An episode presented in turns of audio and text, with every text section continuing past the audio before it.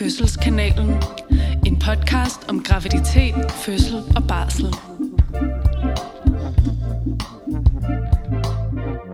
Velkommen til 2021. Dum. Fuck det, tror jeg bliver nice. Det tror jeg også. Der afslørede du jo allerede, Frederik, at vi er ikke helt er i 2021 endnu. Det er vi ikke. Vi er lige en jul, men vil helt sikkert ønske, at vi var i 2021. Det vil vi. Jeg har aldrig været så klar til at gå ud af et år og ind i et nyt. Nej, det er virkelig sandt. Og en ting er det, der sådan sker udenom i verden, og at øh, selvom at man nok ikke kan forvente, at corona forsvinder den dag, vi rammer den 1. januar, så, øh, Var det ikke sådan en 2020-ting? så føler jeg lidt, at det var en 2020-ting med det corona. Men der sker jo også bare virkelig meget rigtig spændende her på kanalen, og det tror jeg også er lidt af en del af det, øh, at jeg glæder mig så meget, fordi jeg tror bare, det bliver rigtig godt. Helt sikkert. Jamen, øhm, når den her episode kommer ud, så er der jo allerede sket nogle spændende ting. Øh, hvis man ikke har opdaget det, så øh, har vi lavet en hjemmeside. Ja, og jeg Simpelthen. glæder mig så meget til, at den går i luften, for Ja. det er da så spændende. Og det er den jo så nu, så øh, what, a, what a wonderful time. Ja, når vi slukker mikrofonerne her, så øh, finjusterer vi lige de sidste ting og sager, og så øhm, kommer der sgu en, en fødselskanalen hjemmeside. Ja. Og det er jo en måde at øh, udbrede vores lille univers på, en, øh, en del af den hemmelige plan om at overtage verdensherredømmet, Yes. blandt andet. Øhm, og jeg, jeg tror bare, den, den bliver så smuk og så god, og vi håber, I kan bruge den til noget mm. ved siden af vores podcast. Ja, lige præcis. Det blev sådan lidt øh, en kombi nu, hvor vi både har podcasten, og så er der mulighed for, at man ligesom kan gå ind og læse lidt om os, så man kan kigge i et leksikon, vi har lavet, hvor vi ligesom har skrevet nogle vigtige ting om graviditet og fødsler og barsel. Og øh, så kan man skrive til os derinde også. Ja. Øhm, så det bliver sådan en god samling af alle vores muligheder. Ja, så tror jeg, at den kommer til at udvikle sig, som tiden går, og kommer til at indeholde flere og flere ting, men, øh, men den tid kommer. Øh, så, øh, så det glæder vi os bare rigtig meget til, og så kom, det har vi jo ligesom snakket om noget før, vi kommer til at gå ned i tid, så vi kommer også bare til at skulle bruge meget mere tid på fødselskanalen, og vi kommer til at skulle bruge meget mere tid sammen, mm. og det kan vi jo faktisk rigtig godt lide. Det kan vi så godt lide. Hvilket egentlig er lidt imponerende, synes jeg. Altså, jeg havde, tror, tror godt, jeg kunne have forestillet mig, at vi, vi kunne være blevet trætte af hinanden på nuværende tidspunkt. Ja, øh, altså nu har projektet jo eksisteret i øh, over to år. Ja. I hvert fald behind the scenes. Der har selvfølgelig kun været episoder i lidt under to år, men øhm, det går sgu meget godt. Ja. Så. Og så, øh, så er der selvfølgelig også det, det ved I godt, men øh, at, øh, at næste episode, som kommer i næste uge, er jo vores første fødselshistorie. Yes. Og det tror jeg også bare bliver rigtig godt. Ja, så øh, fra nu af, så er det en blanding af os, der sidder og snakker, og så kommer der også nogle episoder, hvor det er nogle af alle jer derudes fødselshistorier, vi læser højt. Ja. Mega fedt. Men videre til dagens øh, episode, Yes, som øh, i dag skal handle om pressefasen. det skal det. Og det er jo ret altså, fedt. Det var, øh, det var en lytter, der skrev til os her for øh, nylig, for et par uger siden, om vi ikke kunne lave en episode om pressefasen, og jeg ved egentlig ikke, hvorfor vi ikke har fået den idé før, fordi det er jo genialt. Ja, så shout out til den lytter. Præcis, og det er, øhm, jeg tænker, noget af det mest action man kan forestille sig. Altså i virkeligheden, så øh, er det jo, når man tænker på fødsler, tit pressefasen, man tænker på på en eller anden måde. Altså det at presse et barn ud. Øhm, selvom det i virkeligheden jo kun er en lille fase i en, et større billede, så øhm, er det en vigtig fase, og vi vil rigtig gerne folde den ud for jer. Ja, og øh, kunne du ikke tænke dig at starte med lige at læse den øh, besked højt? Jo, det vil jeg gerne. På det seneste er jeg blevet ret nysgerrig på pressefasen, da jeg ved min sidste fødsel oplevede at være ret overvældet og forvirret over, om jeg gjorde det rigtigt. Gennem min fødselsforberedelse følte jeg mig enormt godt klædt på til selve V-mestringen, men pressefasen synes jeg var svært at finde konkret information om. Andet end, din jordmor skal nok guide dig. Men hvad er det, I kigger efter som jordmøder, når I guider? Hvordan ved I, hvornår I skal opfordre til at presse og til at gispe? Og er det egentlig bedst, at den fødende presser spontant og følger sin krop, eller at hun følger jordmoren? Og hvad er god presseteknik egentlig? Og tænker I nogensinde over, hvor meget den fødende larmer? Nå, det blev lidt langt, beklager, men det er bare så spændende. Og øhm, det er jo bare sådan et bud på nogle af de ret vigtige spørgsmål i virkeligheden vedrørende pressefasen, så øhm, mange tusind tak for dem, og Ja. vi skal nok forsøge at svare på det hele og Ja. mere til. Klart. Det er i hvert fald det, vi tænker, som, som er udgangspunktet for denne her øh, episode i dag, det er at forsøge at, øh, at kaste noget lys over, hvad er det egentlig, vi som jordmøder gør, og hvad er det egentlig, der sker i den fødende. Mm. Ja. Skal vi øhm, starte med en tekstbogen, hvor vi lige forklarer kort, hvad er pressefasen egentlig for en fase? Helt sikkert. Tekstbogen. Pressefasen er den del af fødslen, hvor den fødende presser barnet ud. Før den fase kan begynde, skal livmormunden åbne sig helt, det vil sige 10 cm, og barnet skal trænge ned gennem vagina. Efterhånden som barnet trænger ned, vil den fødende få tiltagende pressetræng. Pressefasen starter typisk først, når man kan skimte barnets hoved mellem den fødendes labia. Pressefasen kan vare alt mellem få minutter og et par timer. Hvis barnet ikke er født efter en times pressefase, konfereres med en læge, og der lægges i fællesskab en plan for den sidste del af fødslen. Alrighty. Alrighty. Nå, det var jo sådan ganske kort omkring pressefasen. Men jeg får lyst til lige at spørge dig, Sid, sådan, hvad er dit forhold til pressefasen? Øhm, ja, mit forhold til pressefasen.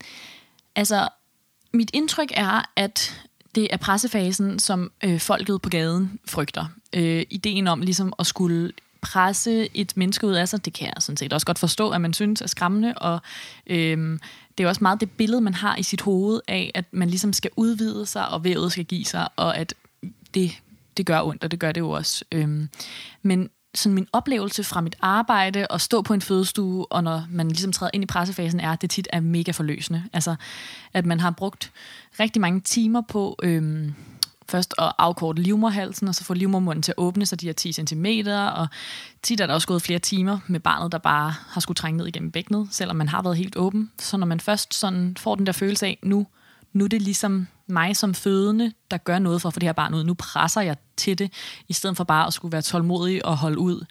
Det, øhm, det er sådan et, et ret nice stemningsskift. Ja. Øhm, og, og i virkeligheden, så kan man også nogle gange bruge altså de frustrationer og den smerte til ligesom at få noget power bag ens pres, og ligesom sådan, altså sådan en, en frase, man tit vil høre jordmøder sige, det er sådan, pres smerten væk, altså ligesom forestil dig, at du, du kan gøre et eller andet aktivt lige nu. Øhm, og så vil mange også have haft tiltagende pressetræng i timerne op til pressefasen, så have sådan en følelse af, sådan en følelse, man ligesom kender fra, øhm, når man skal på toilettet normalt, altså når man ligesom kan mærke, okay, der er noget, der ligesom i tarmene nærmer sig bækkebunden. Mm. Det vil være den samme følelse af et hoved, der ligesom bevæger sig ned igennem vagina. Øhm, så er det bare en forløsning at få lov til at gøre noget ved det. Mm. Så øhm, jeg synes, pressefasen er en god fase. Ja. og jeg synes, at, øh, at øh, den har et dårligt rygte, men i virkeligheden så tænker jeg ikke, at det er det, der er det sværeste ved fødslen, mm-hmm. men det tit er at holde gejsten tålmodigheden oppe i ja. de mange timer op til. Ja. Hvad er dit forhold til pressefasen? Jamen, jeg synes virkelig, at pressefasen er en fed fase. Altså, jeg synes virkelig, det er der, hvor, sådan, hvor det hele ligesom kulminerer på en mm. rigtig, rigtig fed måde. Så det var egentlig også bare for at sige sådan, ja, jeg, det, jeg føler, det er noget, som man godt også lidt må glæde sig til og se mm. frem til. Og, øh, og lige præcis som du også siger, det har måske ikke det bedste rygte ud i byen, men det er de fleste, der tænker, det er nice, at man så endelig kan være lidt med. Der er mm. også nogen, der synes, at det er grænseoverskridende og, og voldsomt, og det kommer vi selvfølgelig meget mere ind på. Men, øh, men ja. Klart, og altså, selvfølgelig stykker vi ned i alt det, men jeg tænker også bare sådan, smerte, eller øh, hvordan det føles fysisk, sætter sejt, så det, at du kan se toppen af barnets hoved, altså at man ligesom kan, hvis man har lyst, mærke barnets hoved, eller se det med et spejl, altså sådan, nu er barnet, man har ventet på så længe, så tæt på, altså både som, som den, der føder, men også hvis man er, er skal være medforældre, altså at få lov til at se ens barn, det er jo også bare sådan virkelig sindssygt. Mm. Ja. Ja, man er tæt på. Man er nemlig virkelig tæt på. Nå, lad os hastigt gå videre, inden vi får, øh, får talt om hele pressefasen allerede nu. Og så lige vende tilbage til det, du øh, også lige kort kom ind på, øh, som nemlig er lidt før pressefasen. Og det er denne her sådan, form for pressetrang, mm. øh, som jo ikke er noget, øh, der, der kommer, for de fleste i hvert fald, fra det ene øjeblik til det andet. Det er det måske for nogle, for nogle flergangsfødende, det, øh, det gør det. Men hvis man holder fast i sådan lidt øh, for førstegangsfødende, øhm, så, øh, så er det tit noget, der kommer gradvist. Øhm, og, øh, og tager til hen over en halv time, en time. Nogle gange også flere timer, alt afhængig af, hvordan og hvorledes barnet mm. trænger ned igennem bækkenet, og hvor hurtigt det går. Øhm, og, øh, og det er jo lige præcis, som du siger, sådan den her fornemmelse af, at, øh, at der er noget, der presser. Øh, lidt ligesom når man skulle på toilettet, hvis man havde hård mave, for eksempel. Og øh, det, øh, det, jeg plejer også at sige, sådan, nogle gange at kan det være sådan en uddrivelsestrang. Altså sådan, at det er jo det, det ligesom sender et signal til kroppen om, at der er noget, der skal ud. Øhm, og, øh, og den der fornemmelse vil være øh, tiltagende. Altså det vil sige, så den vil starte måske lige på toppen af venen, og tit så er det jo der, hvor en fødende siger sådan, ej, jeg tror, jeg skal på toilettet. Mm. Øhm, og så kan vi jo med at sige sådan, jeg, jeg tror måske i virkeligheden bare, det er barnets hoved, der er på vej ned gennem bækkenet. Mm. Øhm, og Ja. så kan man snakke lidt om, er det der også, når vejen er væk? Øh, og hvis ikke det er det, så, øh, så er det som regel, fordi at det simpelthen bare er barnets hoved, der i under vejen bliver presset en lille smule tættere på bækkenbunden, og så når vejen giver slip, så trækker det sig lidt tilbage. Det er en, øh, en klassisk quote fra en fødestue. Jeg tror, jeg skal på toilettet. Mhm. Mm. Øhm, og der vil en jordmor altid tænke, hmm, Mm. interessant. Ja, lige præcis.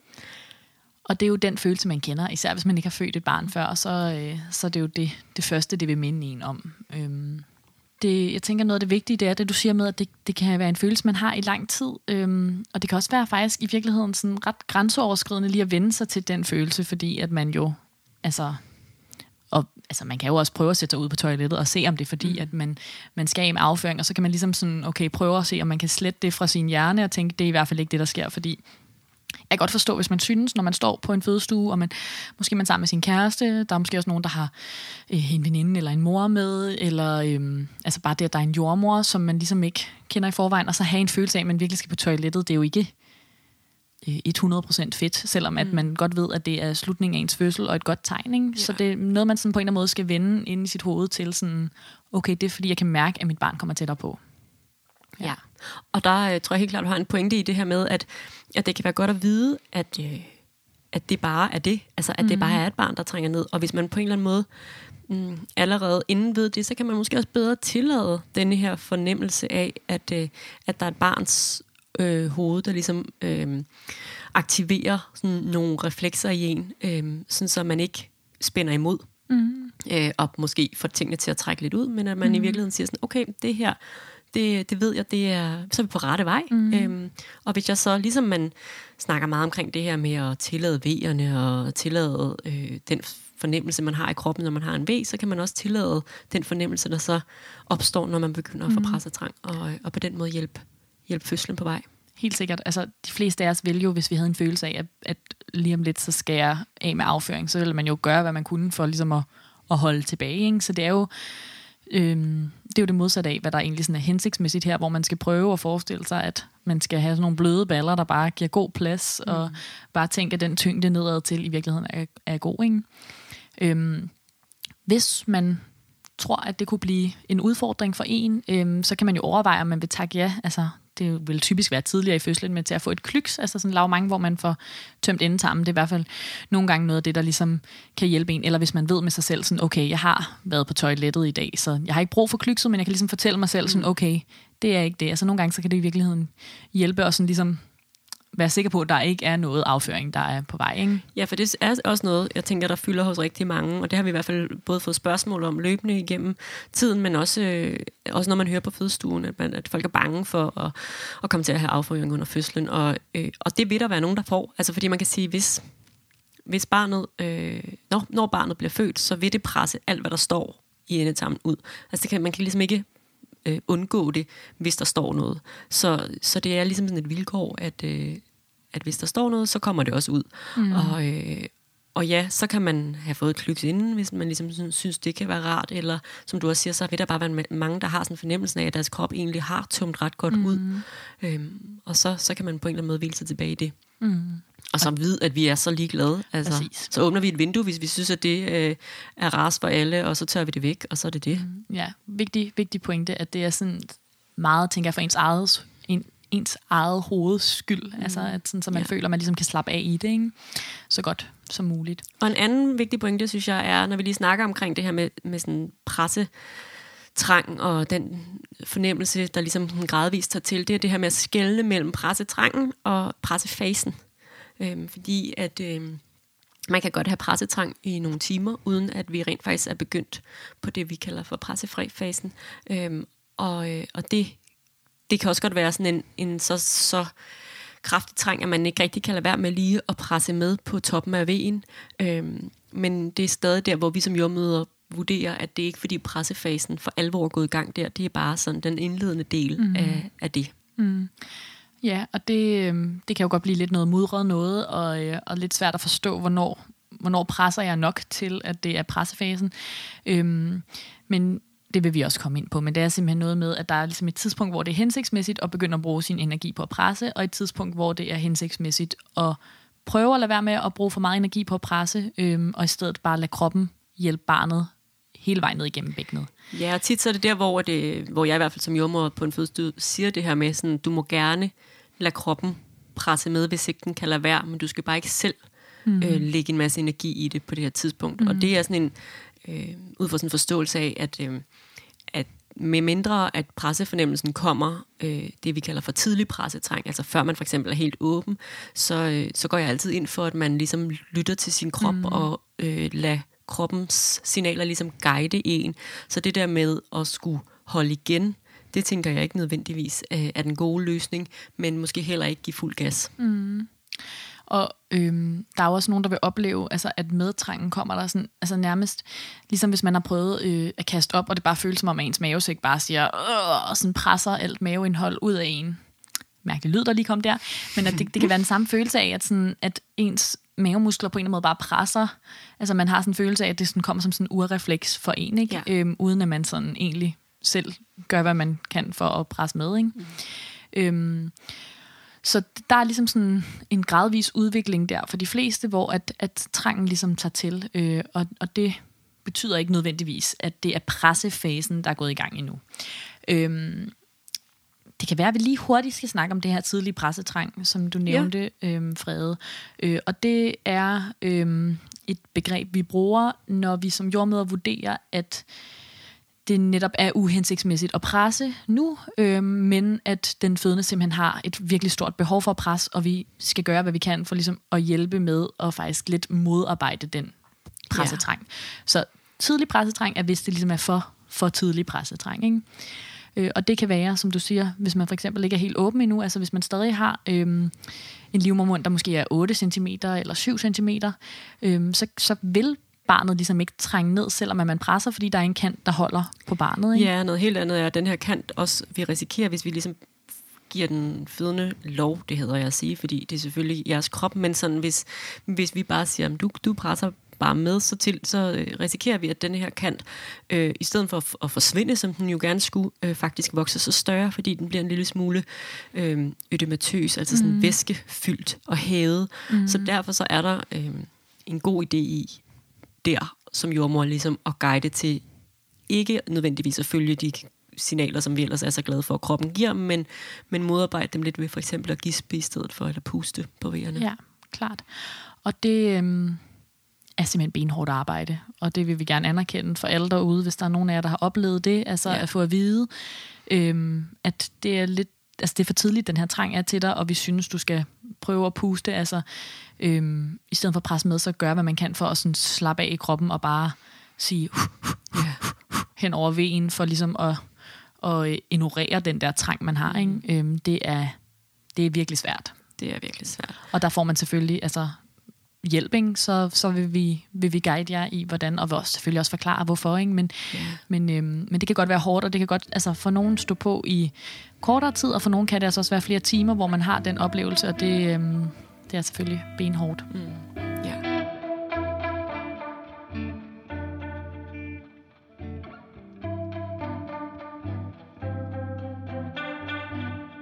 Men tilbage til øh, det, vi er her for, pressefasen. Yes. Øh, og så tænkte vi, at vi lige ville måske øh, tegne sådan et lille billede af, hvordan ser sådan en pressefase egentlig ud. Øhm, og jeg tænker, at vi tager udgangspunkt i sådan en, øh, en helt klassisk førstegangsfødende. Og øh, sådan en lille disclaimer her, så er det jo ikke fordi, at vi ikke øh, gerne vil inkludere alle jeres flere, jer flergangsfødende.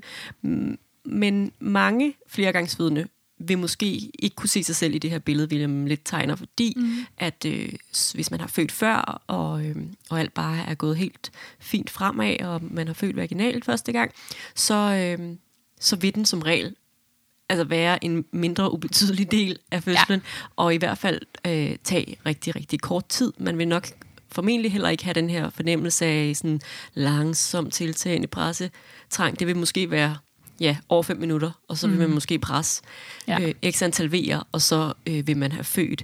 Øhm, så, så den del, den type pressefase, vi, vi vil gå nærmere ind i nu, er måske mere egentlig henvendt til øh, førstegangsfødende, mm. eller folk, der føder vaginalt for første gang. Mm. Eller den vi, kan, øh, vi kan jo afslutte med at lave en lille oversættelse til flergangsfødende, hvor vi, vi øh, tager det, vi har sagt, og så prøver at, øh, ja. at omformulere det lidt. Men øh, det, det laver vi. Skal vi ikke lave det til, til slut? Jo. Så hvis du skulle sådan prøve at tegne et billede af, Fred, hvordan ser det ud inde på en fødestue, når, øhm, når man er i en pressefase, eller i et hjem, yeah. eller på en fødeklinik? Ja, yeah.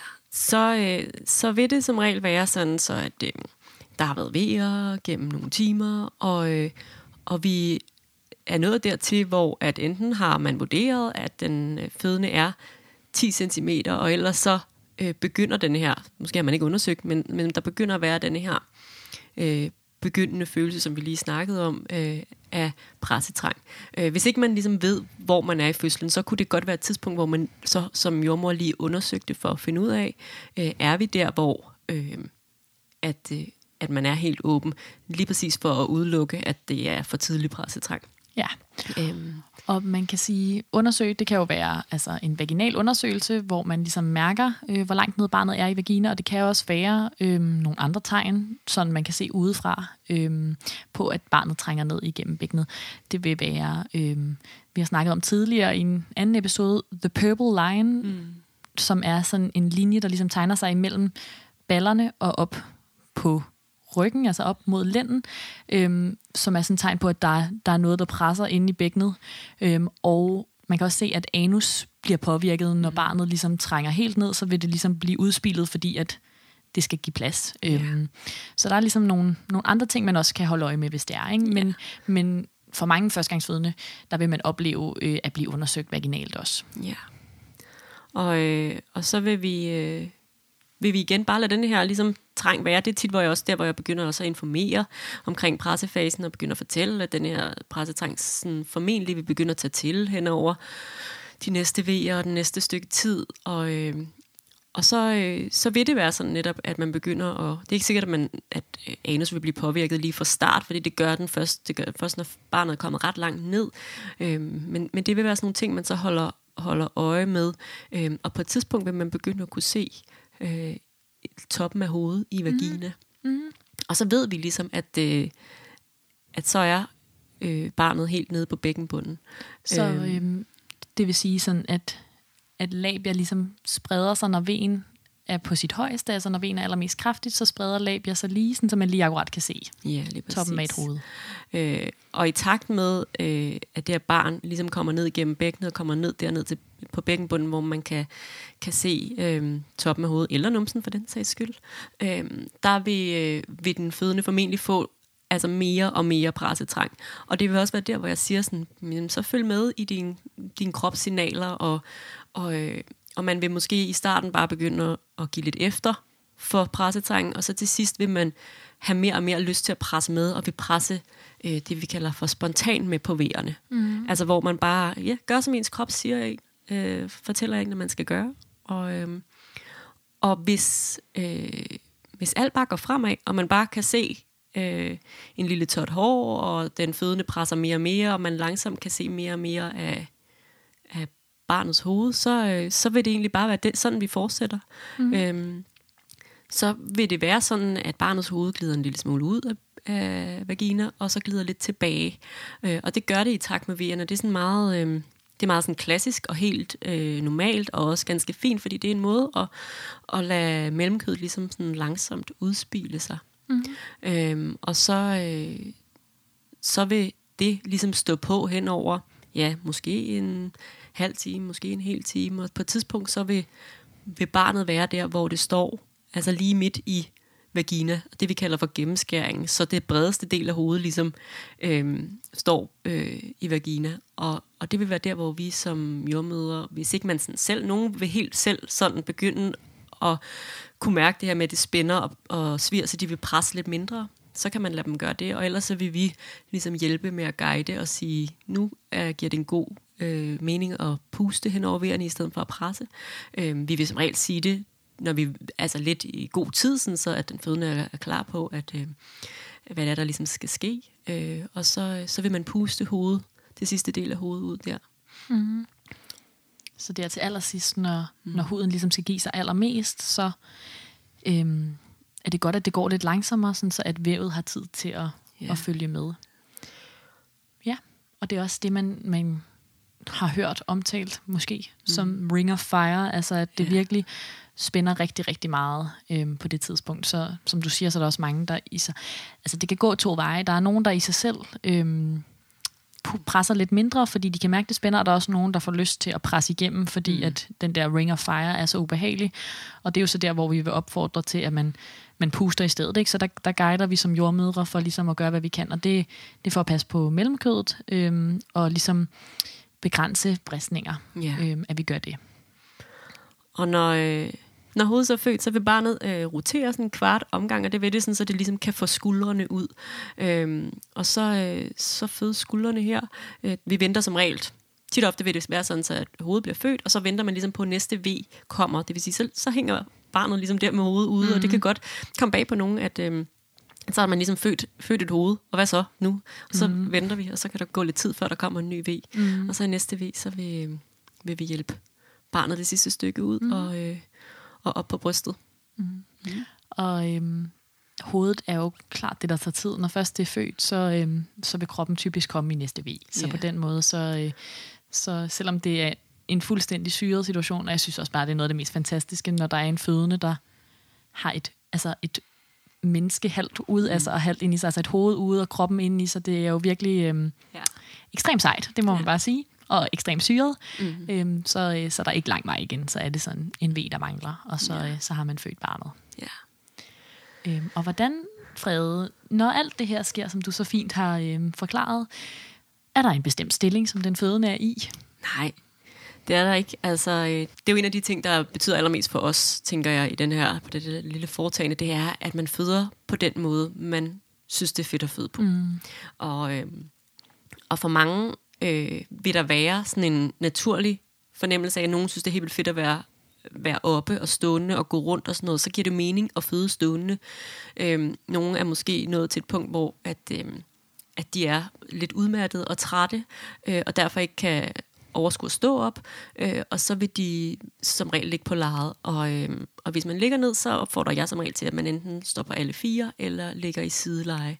Øh, og det er simpelthen fordi, at det er, det er, jeg vil ikke sige bedst, men det er i hvert fald øh, en måde, hvor vi kan skåne mellemgødet mest muligt, og, øh, og også hvor vi ligesom kan følge fødselskanalen bedst muligt. Mm. Og her taler jeg selvfølgelig ikke om fødselskanalen, øh, som, som er navnet på denne podcast, men så taler jeg om fødselskanalen, som jo også er øh, den kanal, hvor barnet ligesom bliver født fra.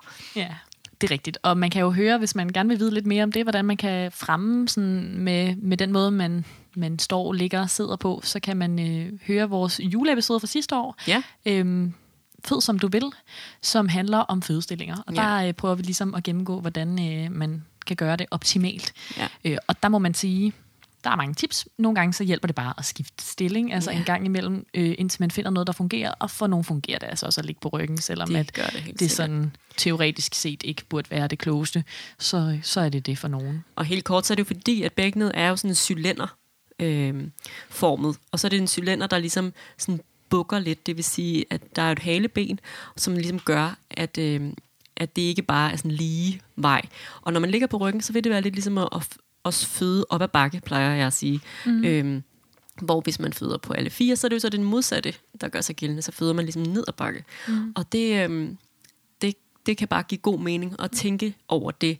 Øh, og så er sideleje en rigtig god øh, stilling, også fordi, at der er, er bækkenet også lidt mere bevægeligt, end det vil være, hvis man lå på ryggen. Mm. Ja.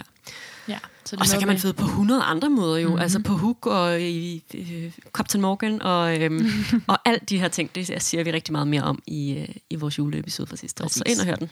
Så det er bare simpelthen, altså lad være med at, at, at, at tænke, at man kun kan ligge på ryggen, som de gør i alle Hollywood-film, og benene op i bøjler er heller overhovedet ikke en ting, man øh, nødvendigvis behøver at bevæge sig ud i, så øh, man skal bare være sådan, som man har brug for at være. Øh, jeg synes også, at vi lige skal sige øh, her til sidst i vores øh, fine sådan, øh, beskrivelse af, hvordan en presfase skal se ud, at øh, det er jo heller ikke nødvendigvis en jordmor, der tager imod barnet. Øh, det er det jo i langt, langt de fleste tilfælde, mm-hmm. men hvis man har lyst, så kan man selv tage imod sit barn, når man føder det, og øh, man kan også øh, som partner tage imod barnet, hvis det er noget, man har lyst til. Jeg tænker, at mange gerne vil have noget vejledning fra jordmoren i så fald, men øh, man kan jo altså det er jo jeres fødsel, man kan jo styre det så meget, man vil selv. Øh, men hvis man vil have vejledningsform, selvfølgelig det, og, mm. og så er der jo en jordmor, der kan tage over, hvis der er brug for det, ikke? men mm. det kan altså være øh, virkelig nice. Og det kan også være sådan noget som øh, at hjælpes lidt ad, at jordmoren for eksempel støtter, mens hovedet fødes, og så når hovedet er født, så, øh, så er det partner eller den fødende selv, der tager imod ja. øh, skuldrene og kroppen. Øh, og det er virkelig sådan en, øh, et power move, vil jeg sige. Mm. Det, det, er sådan en, det er en ret, øh, ret fed måde at øh, møde sit barn hvis man har overskud til det. Ikke? Hvis man tænker, det er simpelthen ikke lige der, jeg skal lægge mit øh, energi, så er det også bare 100% fair. Øh, og så kan man jo også øh, selv lidt være med til at bestemme, hvor meget har man lyst til at være med i denne her pressefase. Udover at man selv kan tage imod barnet, så kan man også øh, have en hånd eller nogle fingre på barnets hoved. Øh, altså nogle gange allerede fra, at man faktisk ikke kan se barnet, altså det vil sige til de er en lille smule op i vagina, så kan man ligesom mærke, hvad sker der, når der kommer en væg.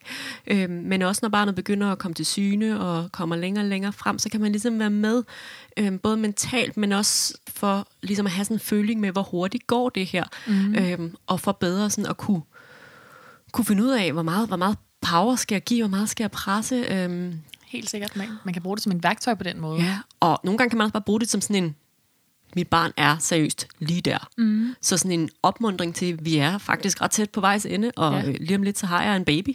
Og det er det, jeg har arbejdet for de mm. sidste mange timer. Og man kan også øhm, kigge med et spejl, hvis det er. Ja hvis man øh, har mod på det. Det kan godt være lidt svært at holde spejlet samtidig med, at man har en pressevæg og så videre, men, øhm, men det kan lade sig gøre. Og det er faktisk synes, det noget, jeg har haft det er virkelig god succes med, altså hvor man virkelig som fødende også får den der følelse af, sådan, okay, nu, mm. så presser jeg der bare Præcis. igennem, hvis, øh, hvis det er så nu har så jeg ventet tæt på. så længe, og nu er barnet lige der. Og også bare det der med netop at kunne, kunne se, at der rent faktisk sker noget, når man presser. Mm. Øhm, noget andet er, at den, der er, er med på stuen, øh, altså fødselshjælperen, partneren, faren, medmoren, hvem man nu har, øh, kan jo også få lov til at være med, selvfølgelig i forhold til, hvad den fødende synes er fedt og ikke fedt. Øh, jeg oplever nogle gange, at øh, partnere øh, har det meget sådan, jeg vil gerne stå ved hovedenden, og og så bliver de faktisk så nysgerrige, at de spørger den fødende om lov til lige at være lidt med nede i fodenden, for mm. de, det bare er ret vildt at se et babyhoved, der er på vej ud, mm. og, øhm, og der er også nogen, øh, der engang imellem netop har lyst til sådan at mærke, mærke barnets hoved, mm. altså før man kan se det. Mm. Og hvis det er okay med den fødende, så er det helt sikkert også okay med os. Ja. Øhm, så det kan man jo både tale om derhjemme inden, hvis man har hørt den her podcast sammen, kan man tale om, hvad, hvad synes vi egentlig om de her ting, og kunne der være noget af det, der kunne være fedt for os? Mm. Øhm, så kan man i hvert fald lige have det i mente. Helt sikkert.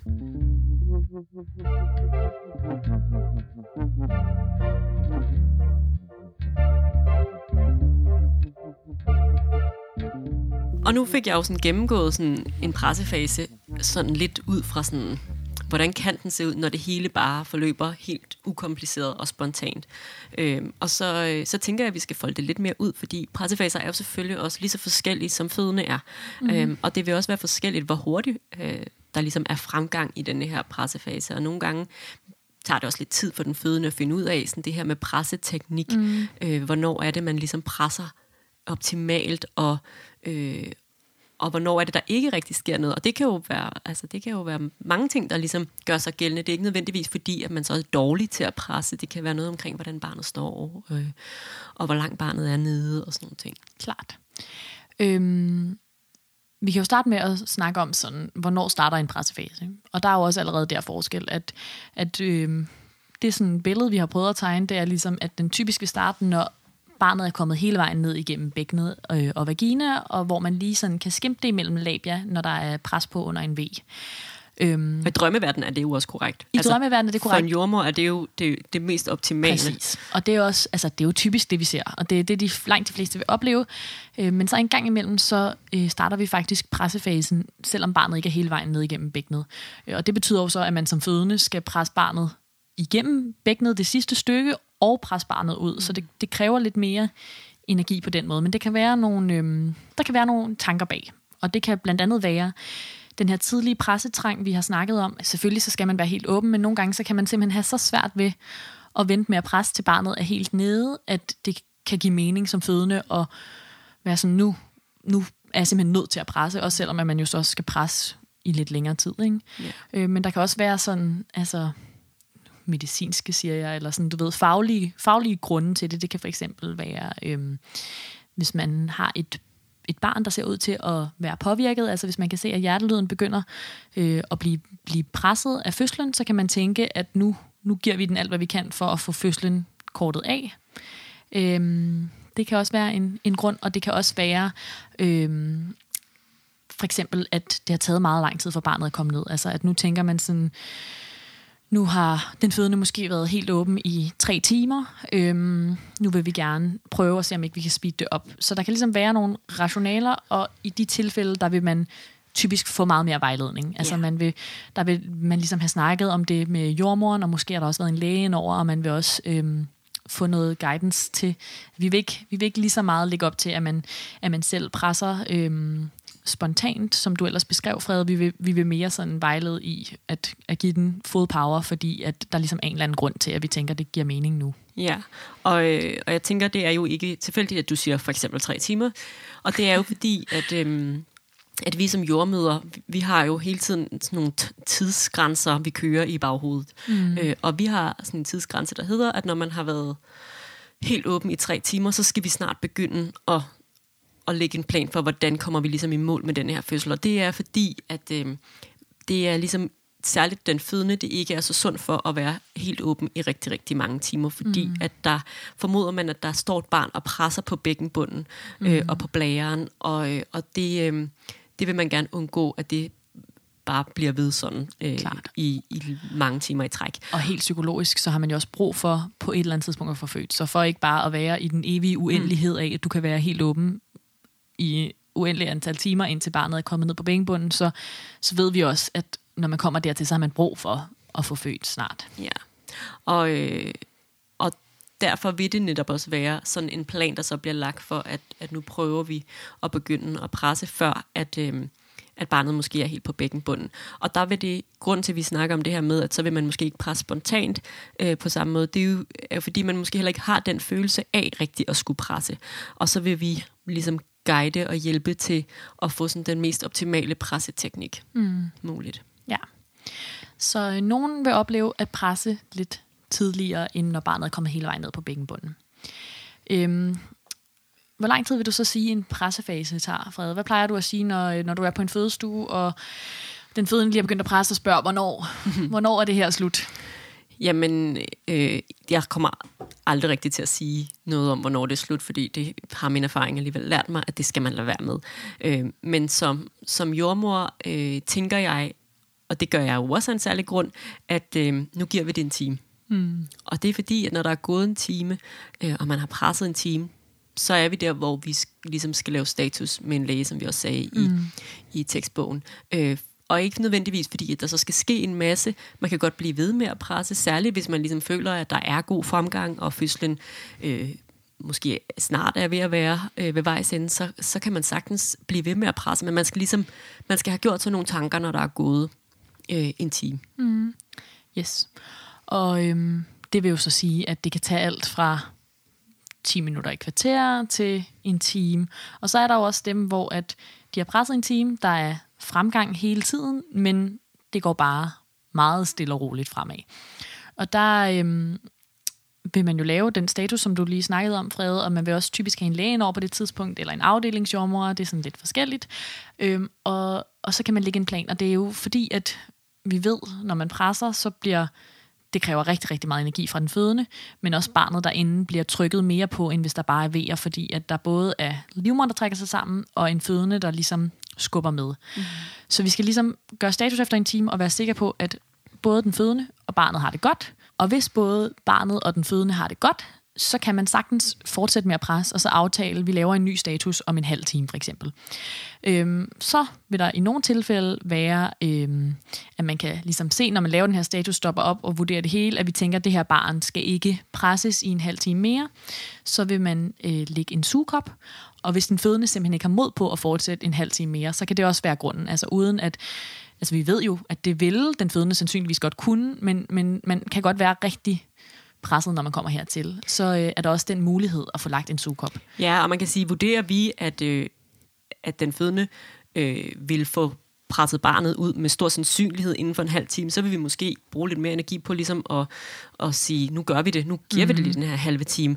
Øh, men vi kan jo også godt stå i en situation, hvor vi tænker, det er ikke sikkert, at, der, at babyen er kommet ud om en halv time, øh, og så skal vi til at lægge en sugekop der. Ja. Og så kan man godt ligesom beslutte sig for, øh, i samarbejde med den fødende, øh, at, at anlægge sugekoppen, før der måske mm. egentlig vil være sådan, mm. sådan en tvingende indikation for det. Præcis. Men, Men altså, langt, langt de fleste har født inden for den første time, og, og derefter så må man se, om der er mod, mod på mere, eller øh, ja. hvordan. Og når vi så snakker om den her time, så snakker vi jo om, som jordmøder, at man har presset aktivt en ja. time. Og det kan jeg faktisk, når jeg hører mig selv sige det godt, sådan tænke sådan, hvad er det, det for net? Eller sådan, det, ja, det er jo os, der går ind og vurderer, hvornår er, vi, er der ligesom øh, en aktiv pressefase, mm. og hvornår øh, er det bare sådan lidt indledende. Mm. Og kan du ikke prøve at lige at forklare lidt mere omkring det? Jo.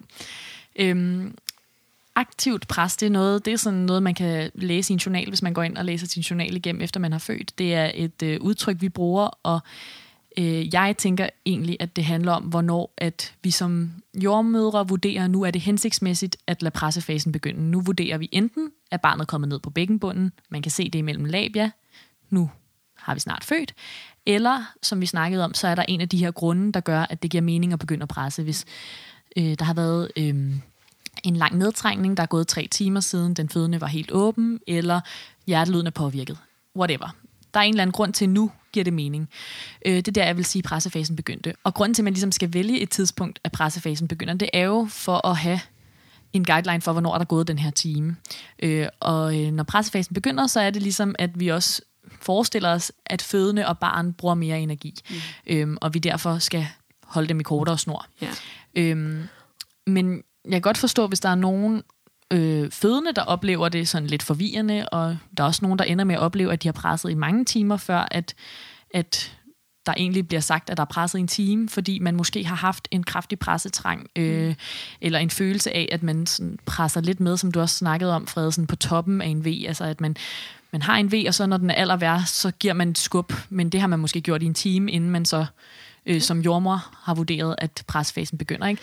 Så det er der, hvor det er, som vi jo har snakket om hele vejen igennem, lidt mudret øh, og mm. lidt forvirrende, men, men at vi ligesom vurderer, nu, nu bliver der brugt kræfter fra både den barn og den fødende side, og nu skal vi... Øh, skal vi holde øje med, at der kun går en time på den her måde. Ja, så det er jo en måde for os at sådan ligesom starte et, et stopur. Ja. Øhm, og hvis alt igen bare sådan skrider øh, fint og flot frem, så vil det måske være netop også en mere mudret mm. grænse. Det vil sige, det kan være svært også som jordmor lige sådan at tage beslutninger om, hvornår er vi sådan rigtig yeah. begyndt at presse, fordi man måske har netop bare lavet den fødende øh, gøre sine ting og presse, når det gav mening, og, mm. og, øh, og så har vedkommende måske ikke presset hen over hele vejen, men har presset lidt og holdt nogle pauser, og det har mm. fungeret, og der har været fin fremgang, og så, så kan, det, altså kan man næsten stå i en situation, hvor der aldrig rigtigt øh, måske er der, hvor vi vil sige, nu presses der aktivt, mm. fordi det egentlig bare går så fint og flot fremad.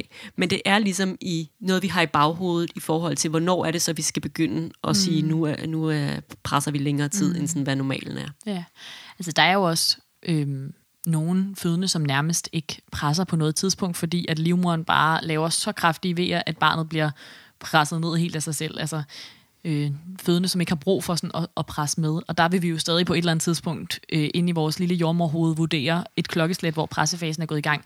Og der vil jeg måske mere tænke det som, øh, at selvom den fødende måske ikke bruger mere energi i form af at presse aktivt selv, så kan barnet jo godt mærke, at det bliver trykket det sidste stykke ned igennem bækkenet. Ja. Ikke? Så der er stadig et behov for på en eller anden måde at lave en grænse. Ja, og det leder os jo meget fint over til det her, vores næste punkt på, på dagsordenen, som er det her med presseteknik. Ja. Øhm, fordi det også bare kan variere.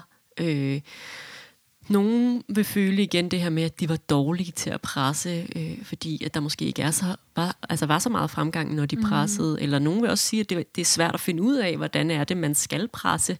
Øhm, og det, jeg plejer at sige, er det her med, at du skal presse, ligesom hvis du sad på toilettet og skulle øh, have afføring. Så mm. det er mm. ikke sådan, på den måde er det ikke sådan øh, noget anderledes Øh, det er bare vigtigt, at man ikke tror, man skal presse i vagina, mm. fordi det, det kan man simpelthen ikke. Man skal presse om med numsen, og det er ligesom den, den fornemmelse, man skal have. Mm. Ja, og, og man vil også nogle gange se nogen, der ligesom når man lige finder ud af, hvordan er det lige, jeg skal presse, presser i ansigtet. Det lyder måske mærkeligt, ikke? men ligesom bare på en eller anden måde bruger en masse energi på at presse ud i hænderne, eller ansigtet, eller fødderne, altså skub imod, hvis der er øhm, nogle fodstøtter eller et eller andet. Ikke? Så man kan komme til at bruge meget energi andre steder, men man skal ligesom forestille sig, at man skal presse, ligesom hvis man skulle af med afføring. Øhm, og, og i virkeligheden så er det jo også en af grundene til, at det giver rigtig god mening at føde i en anden stilling end på ryggen, fordi at der er mange, der har svært ved at få den fornemmelse, når man mm. ligger på ryggen, fordi det er jo meget, meget sjældent sådan, man vil komme af med afføring. Ja. Jeg tænker, at vi har sådan ligesom to yderpoler, når vi snakker om presseteknikken. Den ene er spontan. Det er der, hvor den, den fødende bare følger sin krop og, øh, og presser, når kroppen ligesom giver signal til, at det vil den gerne. Øhm, og, og den anden yderlighed, det er det, vi kalder for valsalva. Og, øh, og valsalva er sådan en teknik, hvor man ligesom tænker, okay, hvordan kan vi som jordmødre guide til den bedste presseteknik. Og, og man kan sige, den bedste presseteknik er nok spontan, hvis og så fremt, at det går fremad.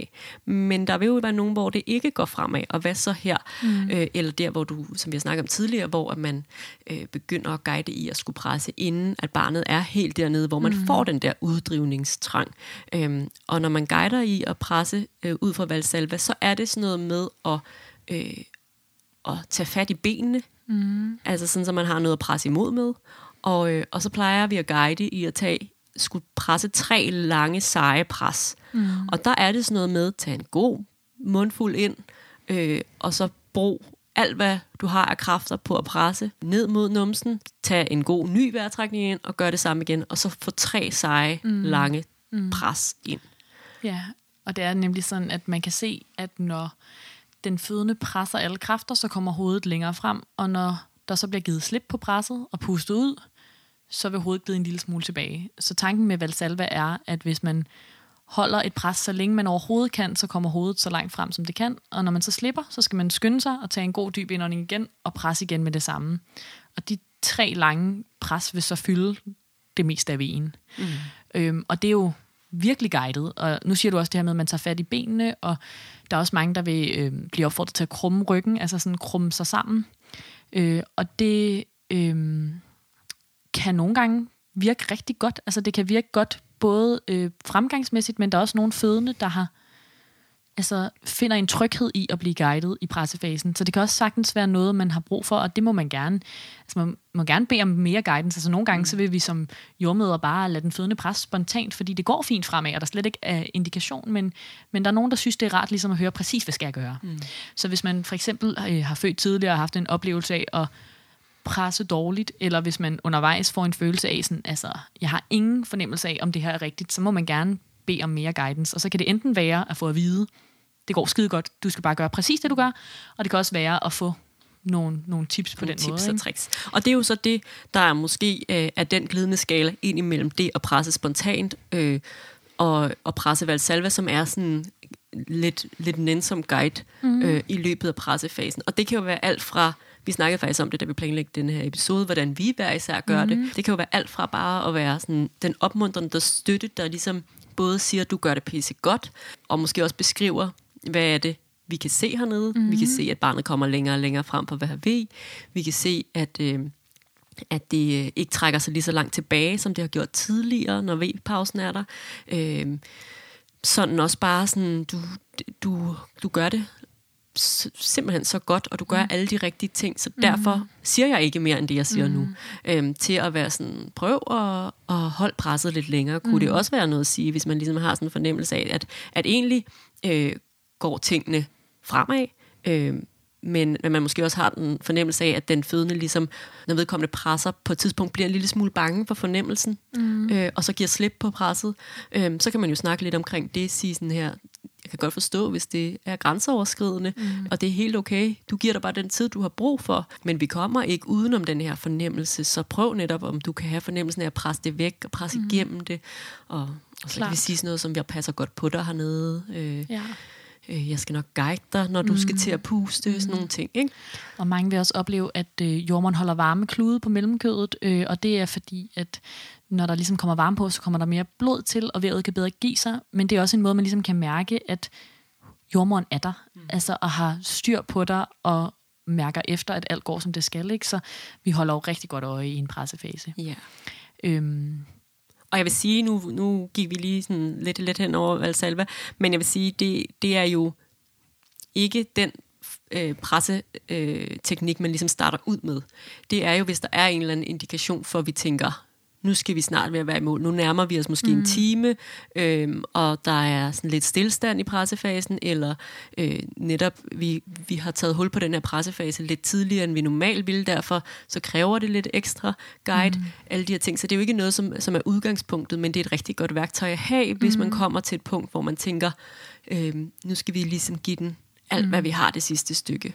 Klart, og, og man må også sige her, at der er også forskel fra jordmor til jordmor. Altså, ja. Altså vi har øh, forskellige praksis, og der er nogen, der øh, bruger det mere end andre. Der er nogen, der synes, det fungerer godt øh, som guide, selvom der ikke er sådan en indikation på den måde, men fordi at, at de tænker, at det kunne være rart for de fødende at, øh, at få en masse guidance, og så er der nogen, som lader de fødende pres, som de vil, og så kun gør det, hvis der ligesom øh, opstår et behov. Ikke? Så ja. man kan også opleve noget forskelligt, men det er jo jeres fødsel i sidste ende, og, øh, og man må sagtens øh, altså presse, som man har lyst, og ellers skal man nok få at vide, hvis det giver mening mm. at, øh, at ændre noget, så skal du selvfølgelig nok få forklaret øh, fra de fagpersoner, der er der, hvorfor. Ja. Øhm, jeg tænker også en sidste ting i forhold til presseteknik, øh, som er vigtigt at sige, det er, at der er måske mange, der kommer til at høre, at, øh, at man skal øh, presse uden lyd.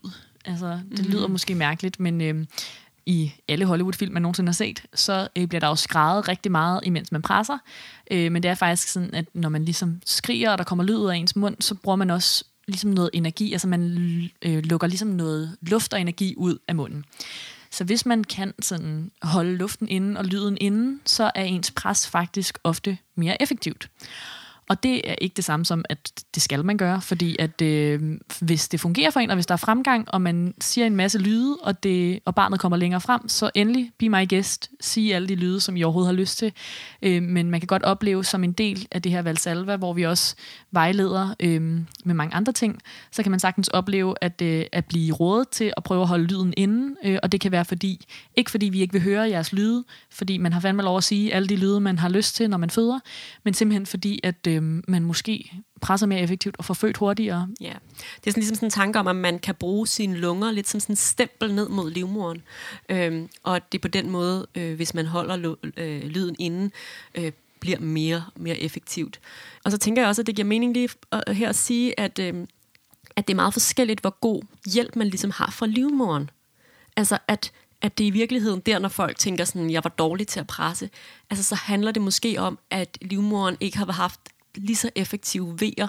Det vil sige, at man har skulle stå for meget af det der med at presse barnet ud helt selv, mm. øh, hvor at der jo er nærmest er nogen, måske særligt flergangsfødende, men også engang med nogle førstegangsfødende, som kan slippe afsted med at puste mm. på alle vejerne, og så kommer der alligevel en baby til verden, fordi mm. at livmoderen øh, gør det så effektivt. Og det vil variere meget også i forhold til, altså hvor lang tid har man været i fødsel, af den her livmoder være, være en lille smule træt, øh, altså, og også lidt omkring, hvordan står barnet, hvis man for eksempel har et barn, der står som stjernekigger, så vil det bare være øh, et mere hårdt arbejde at skulle presse en baby ud. Det synes jeg er en Så bare lige sådan, pointe. igen det her med, mm. altså, ja, vi kan jo godt, det kan godt tage noget tid at finde den her presseteknik, mm. så det er ikke fordi, at vi heller nødvendigvis forventer, at at man kan presse fra første V. Øhm, mm. Og det kan også godt tage, altså sådan rent den mentale del af det her med at skulle tillade mm. et barn at komme ud. Altså nogle gange mm. er det i mm. virkeligheden det, der forhindrer en i mm. rigtig at, øh, at presse effektivt, mm. fordi at på et eller andet måske lidt mere ubevidst plan, har man sgu ikke rigtig lyst. Mm. Øhm, og det kan jo godt være en proces ligesom at skulle komme til et øh, punkt, hvor man er villig til at give slip, og villig til at mm. øh, lade barnet Klart. komme derned, hvor det måske er rigtig, rigtig ubehageligt, og også, øh, også, også kan føles virkelig, virkelig sådan smertefuldt. Ja. Øh, og udover det, altså som du snakker om med lige at få hovedet med, men også øh, at vejerne skal hjælpe, så kan der jo også være sådan noget som en epiduralblokade, som gør, at man er øh, lidt mere bedøvet. Altså hvis nu den er blevet øh, lidt for effektiv og også bedøver, sådan så at man ikke har pressetrængen lige så kraftigt, så det er jo også svært at følge den fornemmelse. Øh, og det kan også være, øh, hvis man bliver bedt om at presse, før barnet er nede på bækkenbunden, øh, på grund af at man har været åben i tre timer, eller øh, fordi at der er noget med barnets hjertelyd. Hvis det ligesom er det, der bliver vurderet, så øh, kan det jo sagtens være, at man ikke har pressefornemmelsen lige så meget til at starte med, fordi at barnet simpelthen ikke er helt dernede, hvor det trykker på. Så i forhold til sådan at være dårlig til at presse, så vil jeg sige, at det kan man ikke sådan rigtig være, så meget som der kan være øh, omstændigheder, der gør det sværere at presse. Fordi at hvis man virkelig har et barn, der står lige som det skal, og kraftige vejer, så er der ikke nogen, der er dårlige til at presse. Altså så er det simpelthen sådan en, et urinstinkt, man har. Så det er ikke noget, man skal sådan tage på egne skuldre, vil jeg sige. Nej. Og, øh, og så er det jo også sådan tit i sådan en her pressefase, hvis den, hvis den er lang, at man når igennem rigtig mange fødestillinger. Ikke? Også for netop at se, øh, hvor er den bedste presseteknik. Og, øh, og for nogen, så hjælper det for eksempel at komme op og stå. Så selvom man, man måske ikke har overskud til det, så var det det, der lige skulle til, fordi der fik mm. man rent faktisk en fornemmelse. Eller for nogen hjælper det lige at komme om på alle fire. Mm. Og for nogen hjælper det lige at komme tilbage og ligge på ryggen. Mm. Vi kan også finde på at lave sådan noget, der hedder trække tog, hvor man ligesom har et, et lagen, og så trækker den den fødende i det ene ende af lanet, og jordmoren eller en partner kan trække i den anden ende, som ligesom også kan være med til at give sådan en god fornemmelse for, øh, hvordan man presser bedst, og også ja. sådan giver et, et ret effektivt pres. Så vi, ja. vi vil tit øh, guide rundt i forskellige stillinger for at se, hvor er det egentlig, det fungerer bedst, mm. og hvor er der den bedste presseteknik. Mm. Øh, Jeg synes jo især, tårtrækning er sådan et det er jo virkelig et eksempel på sådan et, øh, et jordmor-trick, som øh, er ret fedt. Det virker faktisk virkelig godt, men som man godt kan blive meget overrasket over, når man er på en fødestue og tænker, okay, altså, vi er i en pressefase, skal vi skal jeg nu trække tår, imens jeg presser, ikke? Ja. Øhm, og, og det er jo sådan med så, så mange andre mærkelige ting ved at føde, det er, at, øh, at der er mange små bitte fifs, som kan gøre tingene altså, øhm, mere effektive, og det virker bare skide godt. Mm,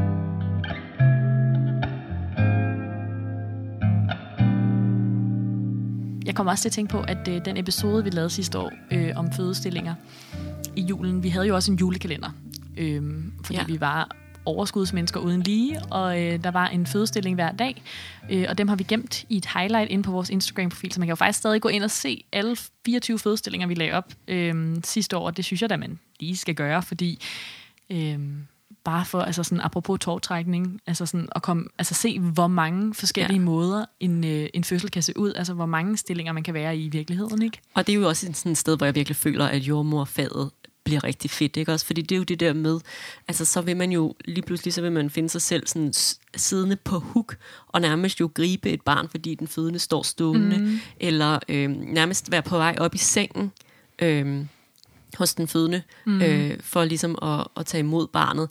Øh, og selvfølgelig er der også sådan et, det, det er jo også, når jeg siger det her, kan jeg også godt høre mig selv, øh, eller i hvert fald nogle kollegaer sige sådan, du skal også huske på arbejdsstillinger. jeg sad lige og det, tænkte det samme. Det skal man selvfølgelig også, og, ja. øh, og det er ikke fordi, at det så skal være definerende for, om, øh, om man kan føde på en eller anden måde, men, øh, men det er klart, at det sådan skal være et fællesskab, så nogle gange vil jordmoren lige sådan sige, hvis du nu kommer sådan her, mm. så kan du godt blive stående på alle fire, men så kan jeg lidt lettere tage, mm. tage imod, eller og det får jeg også... lyst til lige at køre sengen lidt op, sådan, så jeg kan stå bedre for at, øh, at, at hjælpe din baby til verden, ikke? Og sådan, så vi også kan passe lidt på os, på os selv. Men det er jo også 100% mest trygt at føde, hvis man ved, at jordmoren står på en måde, som hun kan stå i længe, sådan så at hun ja. ikke lige pludselig ikke kan være der. Ikke? Så ja. øh, det, det hænger jo sammen. Men, øh, Men derfor det er det meget sjovt at føde i forskellige stillinger. Klart, klart. Og, og se, sådan, hvor er det egentlig, den, den fødende trækker hen, mm. øh, når vedkommende skal presse.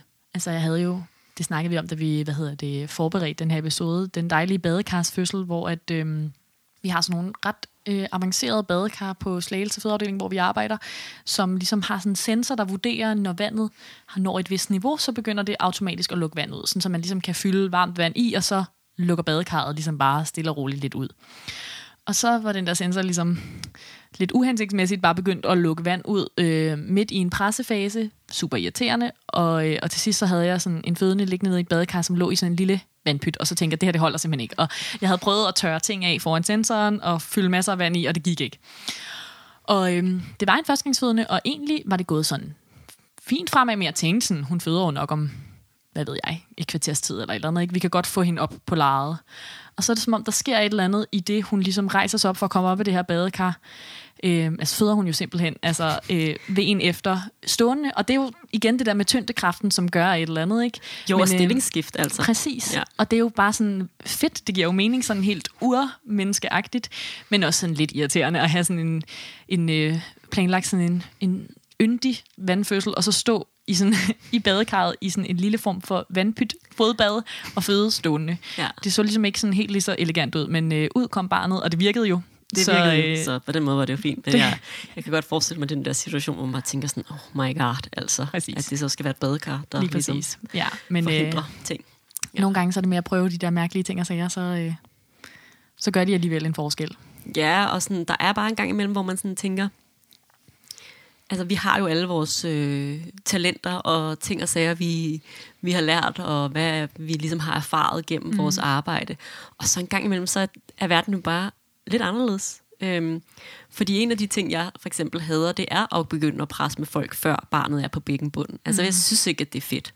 Øh, og igen det her med, jeg synes tit, at det fører til, til lange faser, men man kan jo blive nødt til det en gang imellem.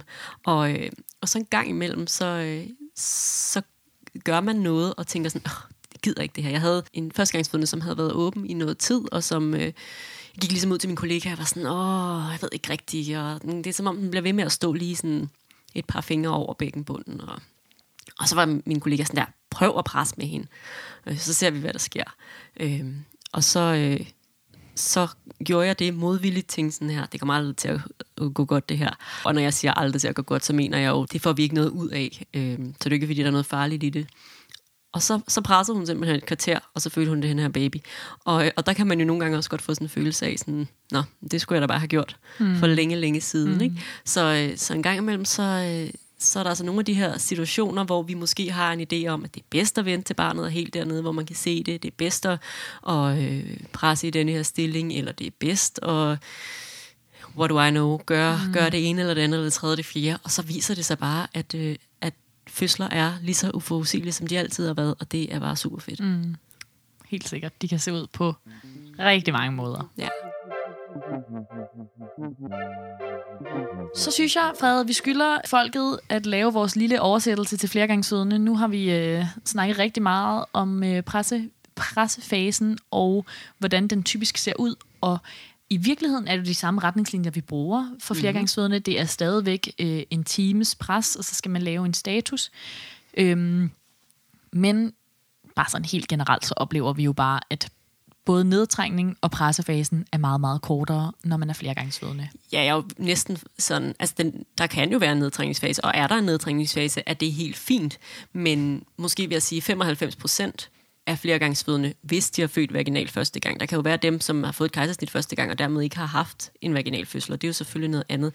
Men hvis de har født øh, vaginalt første gang, øh, så vil jeg nærmest sige, at for 95 procent, så findes nedtræningsfasen ikke, mm. fordi det ligesom sker i på en V, eller mm. altså, så det hele er jo sådan meget forkortet, og igen, når vi vejleder i, hvor lang tid tager en pressefase normalt med en førstegangsfødende, mm. øh, så er det måske at sige sådan, jamen den tager måske 30 minutter til en time, mm. sådan, hvis alt går vel, og øh, hvis det bare går lidt ud af og helt normalt mm. det hele. Øh, og så kan der selvfølgelig, som vi også har snakket om, være nogen, der presser længere tid, og der vil også være nogen, som, hvor det kommer bag på sig, og de presser lidt hurtigere. Men for en flergangsfødende er det, er, tæller vi mere sådan V'er. Mm. Øh, så er det måske 5 V'er, eller 10 V'er, mm. øh, men ikke meget mere end det. Øh, så det er jo en helt anden, mm. en helt anden situation, og sjældent der, hvor man behøver at Præcis. guide særlig meget. Der kan det være det modsatte, at, man, at det kan gå så stærkt, at man bliver nødt til ligesom at guide den, den fødende, som du også sagde, i sådan, at puste lidt hen over mm. fordi det måske er så overvældende, at man bare får lyst til at presse den her baby mm. ud hurtigst muligt, mm. øh, hvor det kan være, give mening lige at være sådan, prøv lige at sænke farten en lille Præcis. Og øhm, vi har også snakket meget om den her pressetrang, som tager til, og som godt kan tage til over flere timer, mm. inden at barnet er helt nede på bækkenbunden. Der vil jeg også sige, at min erfaring siger mig da, at når man har født før vaginalt, så når jeg hører lyden af pressetrang, når jeg kan fornemme det her er en fødende, som har lyst til at presse, så tænker jeg, at vi føder lige om lidt. Så tænker jeg, at jeg nok kan se barnets hoved inden for de næste par vejer. Ja. Øhm, så det er ikke, jeg har ikke på samme måde sådan en forventning om, at det kan tage mange timer. Og det kan det jo godt. Altså det er jo ikke altid sådan, men, men, men for langt, langt de fleste, så vil, øhm, vil sådan en pressetræng betyde, at nu er barnet næsten igennem bækkenet og, øh, og bliver født lige om lidt. Ja, helt enig. Så øh, tingene ser lidt anderledes ud, når man har født vaginalt før. Ja. Men øhm, Sigrid, Ja. kan man så gøre noget for at forberede sig på sådan en her pressefase? Øhm, ja, der er nogle forskellige ting, man kan gøre. Der er ikke noget, jeg sådan, som sådan tænker, at man skal gøre, ud over selvfølgelig at høre den her fantastiske episode og gøre sig nogle gode tanker, øh, så man er forberedt. Men øhm, det er jo sådan, for langt de fleste, så tænker jeg, at det kommer til en, når man står i situationen, og det er sådan en, en fornemmelse, man kender lidt fra sin krop, og man godt ved, hvordan man skal reagere på. Men der er nogle tilfælde, hvor jeg tænker, at det måske kan være meget godt at gøre lidt mere ud af faktisk at forberede sig, hvis man Øh, det kunne være, hvis man havde vaginisme, eller hvis man øh, ligesom vidste, at man døjede med smerter og spændinger af en eller anden art i ens underliv, øh, eller måske, altså det kan også være noget psykisk, man tidligere har været udsat for et overgreb, som ligesom har sat sig. øh, så kan det godt give mening på en eller anden måde måske at øh, gøre sig selv lidt mere bekendt med sin bækkenbund, og, øh, og hvordan det føles, når det bliver spændt ud. Øh, for eksempel med noget mellemkødsmassage i graviditeten, hvor man øh, selv, det kan være lidt svært, og ellers måske, hvis man øh, har en partner, man kan få til det, laver noget mellemkødsmassage, og, og prøver at mærke, hvordan føles det. Altså, det er jo ikke fordi, jeg forventer, at man strækker det ud, som man ville gøre, hvis der var et hoved, der skulle fødes, men ligesom prøver at vende sig lidt til, hvordan føles det, hvis mit mellemkød bliver strukket lidt. Hvordan kan jeg sådan bruge min vejrtrækning til at være i det her, og, øhm, og ligesom sådan vende sig lidt til den følelse. Det tænker jeg sagtens kunne give mening. Mm. Ja. Og så er der jo sådan en anden øh, ting, som vi ikke har så meget erfaring med, og derfor sådan, så øh, bliver det bare sådan en, en ligesom information givet videre. Men der findes nogle forskellige aggregater, som man ligesom kan... Det er sådan nogle, nærmest nogle små ballonger, som man kan proppe op i vagina, og så kan man puste dem op, mm. og så kan man ligesom føde dem. Mm. Og så kan man øh, øh, lege lidt med størrelsen, det vil sige, man kan starte med ikke at puste dem så meget op, og så kan man faktisk puste dem ret meget Ja. op. Øhm, igen er det jo lidt for den her samme sådan, fornemmelse af, hvad vil det sige, når det her mellemkød bliver udspilet, og hvordan føles det, og, og måske ja, gør det for ikke at blive bange for fornemmelsen, mm. når den så mm. kommer. Øhm, men igen, som du også så fint siger, så, så er det ikke noget, man, der er ikke noget, man skal, og det er ikke noget, man ikke kan, kan undlade at gøre. Men hvis man ligesom føler, at det kunne være rart for en at, øh, at have sådan mm. preppet sig lidt, så kan man jo kan man jo klart prøve Klart. at undersøge de her ting. Og så synes jeg, jeg vil nævne en sidste ting, som er sådan det mentale den mentale forberedelse, som jeg tror kan give mening. Øh, ligesom at man, det kan give mening at øve vejrtrækning, øh, og, og øve sådan det her med øh, at forestille sig, hvad vil jeg gøre, når jeg har vejer, hvordan vil jeg, hvordan vil jeg være i vejerne, hvad skal være min strategi her. Øh, så det her med at, at bruge noget energi på sådan at, at forestille sig det der med at give plads.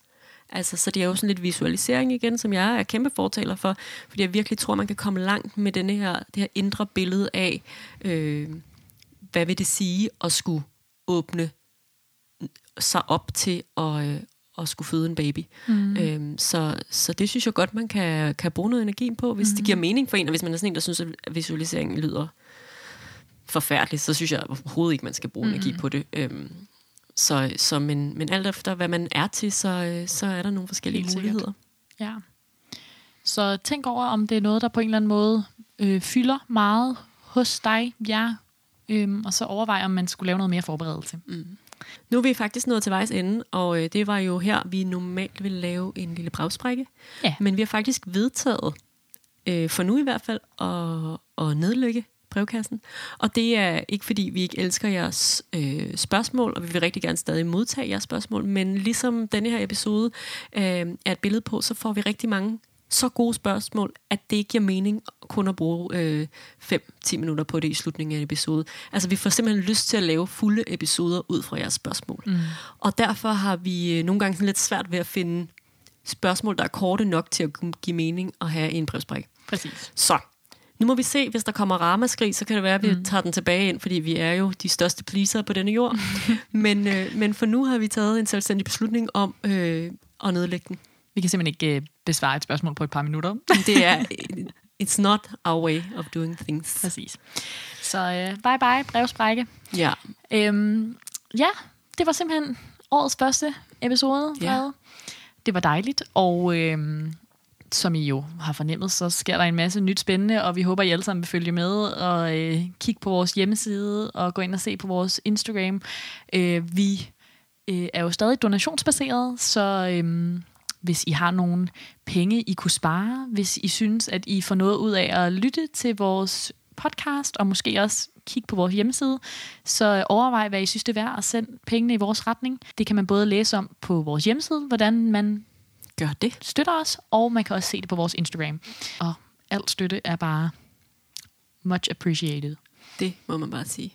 Så hvis du kan, så send nogle penge vores vej, og ellers så bare følg med på kanalen her, på vores Instagram, på vores hjemmeside, og øh, så håber vi bare rigtig meget, at I vil nyde årets første fødselsfortælling i næste uge. Yes, Og så snakkes vi ved en anden god gang. det gør I. Du lytter til Fødselskanalen. Det er sgu da fedt, med.